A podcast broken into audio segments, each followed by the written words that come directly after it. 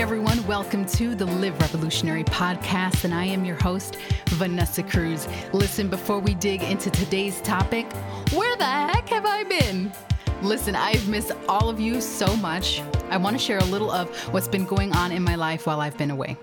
So, firstly, uh, my husband and I have went on a much needed vacation. We both have a tendency to go, go, go. Let's get this done. We've got things to do, and be completely immune to the need for rest. And this is a very bad habit. Uh, and so, because rest is just so productive and it's required to do anything well. And so, we needed that. We went away for a while. Second, uh, when we returned, I was in uh, full preparation mode to fly out to Tampa to spend some time with the wonderful, amazing, on fire women of Crossover Church and their annual women's retreat. So it was a powerful time, and God was glorified. Third, while all of that was going on, our church that my husband and I planted over five years ago, World Renegade Church, has been on a six month process to discern from God the possibility of merging with another church that um, that meets in this in our same building, and so that trial period filled was filled with meetings. Uh, prayers, more meetings, and united services. Um, and all of that ended um, it's been a couple months now, and I'm ecstatic to announce that we have become one new church by the name of Prevail Church. So you can check us out online by liking Prevail Church on Facebook. Come on and support us. Follow us on Instagram, and please do subscribe on YouTube. All right, so let's dig in. So, in my time in Tampa, I touched on a topic that seemed to resonate with quite a few people. So, I thought I'd make a podcast out of it. Why not, right? So, while I was speaking, I touched on the very difficult and sensitive topic of feeling like you're distant from God. And so this this notion, this concept of following God when he feels distant is a very common concern that I found uh, to plague the new believer and the seasoned believer alike. It can cause a number of mental health issues uh, depression, anxiety, anger, you name it. It's going to manifest in all kinds of different ways. Catholics call it the dark night of the soul, and some call it the desert season. Uh, it's when you're once thriving, flourishing relationship filled with God's presence has turned into what feels like a desert, and you now stand in a drought. Or perhaps your life, once filled with passion and focus, has turned into a wilderness, and your life now lacks direction and clarity. You may feel like your relationship with God is just not the same. You feel something's different.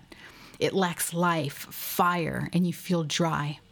And for others, you've been doing all the things you know you should be doing loving God, loving people, going to church, worshiping, praying, regular Bible study, but you still feel as if your connection with God has been severed, or worse, that God is no longer speaking or listening. So I want to provide uh, two circumstances for you to consider that may provide some insight into your season of life. And I present these based on my years as a therapist and, of course, my own personal experiences. I remember the first time I sensed that strange, unwelcoming shift of one day being able to sense God's presence, and in a matter of days, feeling as if my heart were mute and numb and just feeling a million miles away from God. And you know, the first thing I thought was, have I done something wrong? So that immediate response not only highlights my personal insecurity, but one of my greatest fears that I would be displeasing to God. And if that were the case, that He would show His displeasure by moving away from me. So you want to pay attention. So if you're in this season right now where you're hearing me out and you're like, man, I like, I'm experiencing all of those symptoms right now. The first thing you want to examine and be aware of is how are you justifying this feeling? How are you justifying this season? Okay. So mine was, it elicited this my greatest fear of being displeasing to God.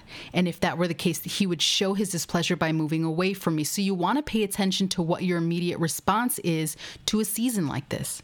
It's very revealing to particular fears in your life. So, and if you feel like you struggle with that, please see podcast episodes six and seven to work past those fears. Okay, so if you've been following my podcasts, you know I like to flip the script on certain worries and concerns, and so I'm going to do it again. What if your desert season were on purpose and not an accident, not a response to anything you have done or haven't done? but an ordained season in your life intended to propel you into growing in righteousness and holiness. Do you know what one of the most confusing scriptures in the Bible was to me? Matthew chapter 4, verses 1 through 3. It says, Then Jesus was led by the Spirit into the desert to be tempted by the devil. And after fasting 40 days and 40 nights, he was hungry. And then the tempter came. Now, every time I would read that verse, I was like, why did the Holy Spirit do Jesus like that? It, it says Jesus was led by the Spirit into the desert. Why? Why would the Holy Spirit purposefully lead Jesus into such a trial? But I had soon realized that there was a great purpose behind that season of testing for even Jesus. Amongst the many reasons, such as demonstrating his humanity and being an example for us, Jesus himself was being tested. Would he be found faithful to his calling, especially during times of testing? Consider the Israelites, right? What caused them to remain in their wilderness season for 40 years? A lack of trust in the Lord. Do you believe God will provide protection in your desert season? Or will God provide direction or provision? Or will you continue to follow Him at all? One of Israel's greatest sins against the Lord in their season of wilderness was forgetting what the Lord had done for them, causing them to wander. Listen to Psalm 106. Psalm 106, verse 20 says, They exchanged their glorious God for an image of a bull which eats grass. And they forgot the God, they forgot the God who saved them, who had done great things in Egypt, miracles in the land of Ham, and awesome deeds by the Red Sea. You know, I remember my first desert season and I was a fairly new believer. And I specifically remember that shift and that change of season. And it arrived with like, like darkness and distance and doubt. And I will never forget standing in my living room when I was still living at home with my mom.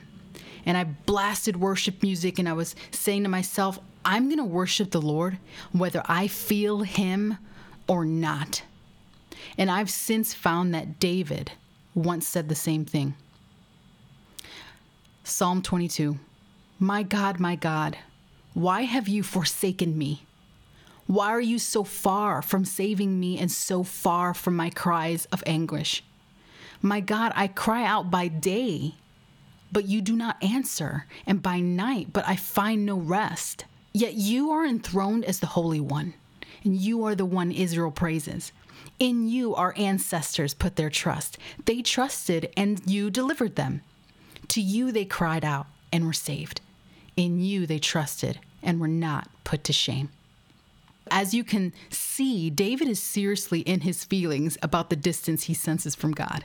He must have felt hurt, abandoned, alone, and confused. Yet, truth truth that he no doubt learned growing up at home, scriptures he recalls reading when he was a young shepherd, return to him and sustain him during this season. He says to himself, Yet you are enthroned. He's saying, But I know you to be God. And then he says, In you, our ancestors put their trust, and you delivered them.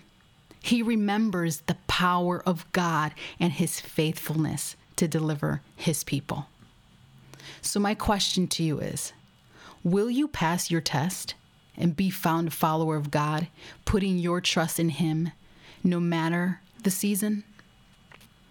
James chapter 1 verse 2 says, "Consider it pure joy, my brothers, when you encounter trials of many kinds, because you know that the testing of your faith develops perseverance. Allow perseverance to finish its work so that you may be mature and complete, not lacking anything. All right, so only six months ago, I experienced what I felt was a wilderness season. I could sense God's presence and, and I still felt near to Him, but I was unusually depressed. I lacked motivation and I felt stuck. And you know what? It had everything to do with the launching of this podcast. This podcast was a clear uh, directive from the Lord and uh, fear, hesitation, doubt, all of that, all of it was preventing me from following through on that directive. So for a couple months, I kept saying to myself, I'm going to do it, I'm going to do it.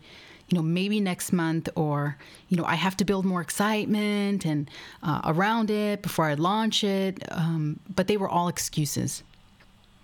Finally, I texted my mother in law one day and I said, I'm depressed and lifeless. I literally went back and found our conversation. I'm depressed and lifeless. and she said, I know. I had a dream about you last night. There is a purpose that you have not fulfilled that you want to do and that has been on your mind. And instantly, I knew my excuses, my procrastination, my doubt were all disobedience. And disobedience is sin and sin affects our relationship with God. My friends, sometimes we create the distance by our actions or our lack of action. You can't pray, God, use me, and get caught lacking when He provides the avenue, the open door, or the opportunity. And the scary thing is, you can be involved and busy in ministry, and your busyness still be disobedience. So perhaps the confusion and the lack of clarity or passion in life, the lack of instruction or direction is because you haven't fulfilled the last set of instructions God has provided. And remember, he who is faithful with little will be faithful over much. And remember, nothing can separate you from the love of God, but sin does affect our relationship with Him and does bring consequences. Let's consider Samuel's rebuke to Saul, king of Israel. 1 Samuel 15, verse 23. For rebellion is as the sin of divination, and insubordination is as iniquity and idolatry. Because you have rejected the word of the Lord, he has also rejected you from being king. And then Samuel said, and then Saul said to Samuel, I have sinned, and I have indeed transgressed the command of the Lord and your words, because I feared the people and listened to their voice. And so, my friend, don't let fear punk you. It can punk you out of your very destiny. It can punk you out of walking in the will of God. Do not let fear punk you.